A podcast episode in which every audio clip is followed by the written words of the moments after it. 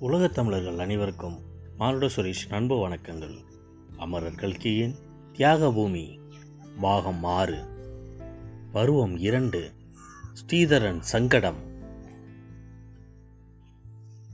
நெடுங்கரையில் சாவித்ரி தீபாவளி சமயத்தில் தானா இப்படியெல்லாம் வரவேணும் என்று சங்கடப்பட்டு கொண்டிருக்கையில் கல்கத்தாவில் ஸ்ரீதரனும் தீபாவளியை நினைத்து பெரிதும் சங்கடப்பட்டு கொண்டிருந்தான். கல்யாணமான இரண்டு மாதத்துக்கெல்லாம் ஸ்ரீதரனுக்கு கல்கத்தாவில் பெரிய உத்தியோகமான போது தன்னுடைய அபார புத்திசாலித்தனத்துக்காகத்தான் மேற்படி வேலை தனக்கு கிடைத்தது என்று அவன் நினைத்தான். சாவித்திரியை கல்யாணம் பண்ணின மூர்த்தந்தான் ஸ்ரீதரனுக்கு வேலை கிடைத்தது என்றும் அவளுடைய அதிர்ஷ்டம்தான் காரணம் என்றும் தங்கம்மாள் சொன்னாள். ராஜா ராமையர் ஒன்றும் நினைக்கவும் இல்லை சொல்லவும் இல்லை.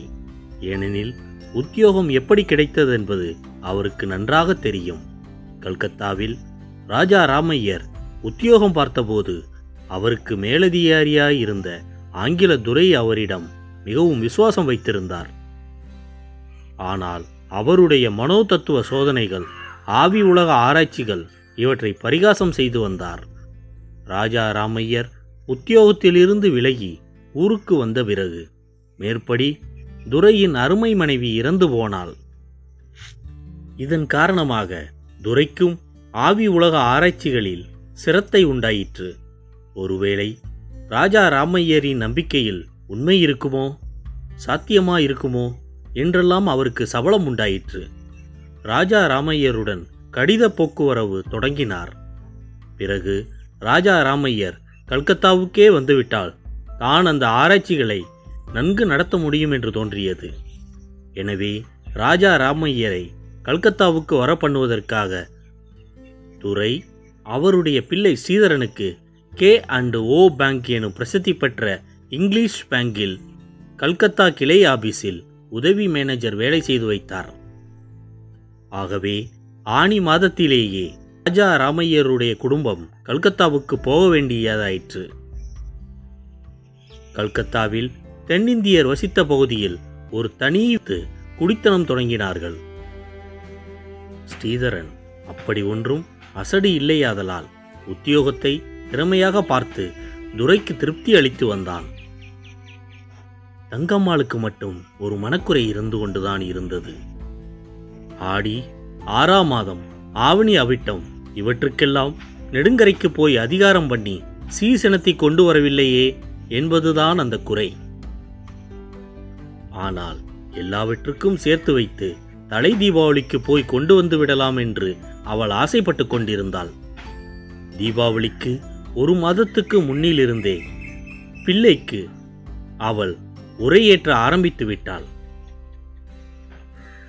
ஸ்ரீதரனுக்கோ இது கொஞ்சம் கூட இஷ்டமில்லை. ஏற்கனவே அவனுக்கு இந்த கல்யாணம் பிடிக்கவில்லை. சாவித்திரியை நினைத்தால் அவனுக்கு அருவறுப்பாய் இருந்தது.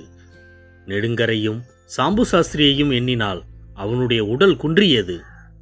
இவ்வளவுடன் இப்போது ஒரு புதிய காரணமும் சேர்ந்திருந்தது. ஸ்ரீதரன் உத்தியோகம் பார்த்த பேங்கில் டைப்படிக்கும் வேலைக்கு ஆங்கிலோ இந்திய பெண் அமர்த்தப்பட்டிருந்தார்கள். ஸ்ரீதரன் வேலைக்கு போன அன்று அவர்களில் ஒருத்தி அவனுடைய அறைக்குள் வந்தாள். ஆர் யூ மிஸ்டர் ஸ்ரீதர் என்று கேட்டாள். அந்த குரல் ஸ்ரீதரனுக்கு தேவகானம் போல இருந்தது. கண்கொட்டாமல் அவளை பார்த்தபடி ஆம் என்பதற்கு அறிகுறியாக தலையை அசைத்தான் Sridharan. What a lovely name என்றாள் அந்த பெண். ஸ்ரீதரனுக்கு அப்போது தன் பெற்றோர்கள் மீது மிகவும் நன்றி உண்டாயிற்று. தனக்கு எத்தனையோ விதத்தில் அவர்கள் கெடுதல் செய்திருந்தாலும் இவ்வளவு அழகான பெயரை கொடுத்தார்களே என்று எண்ணினான்.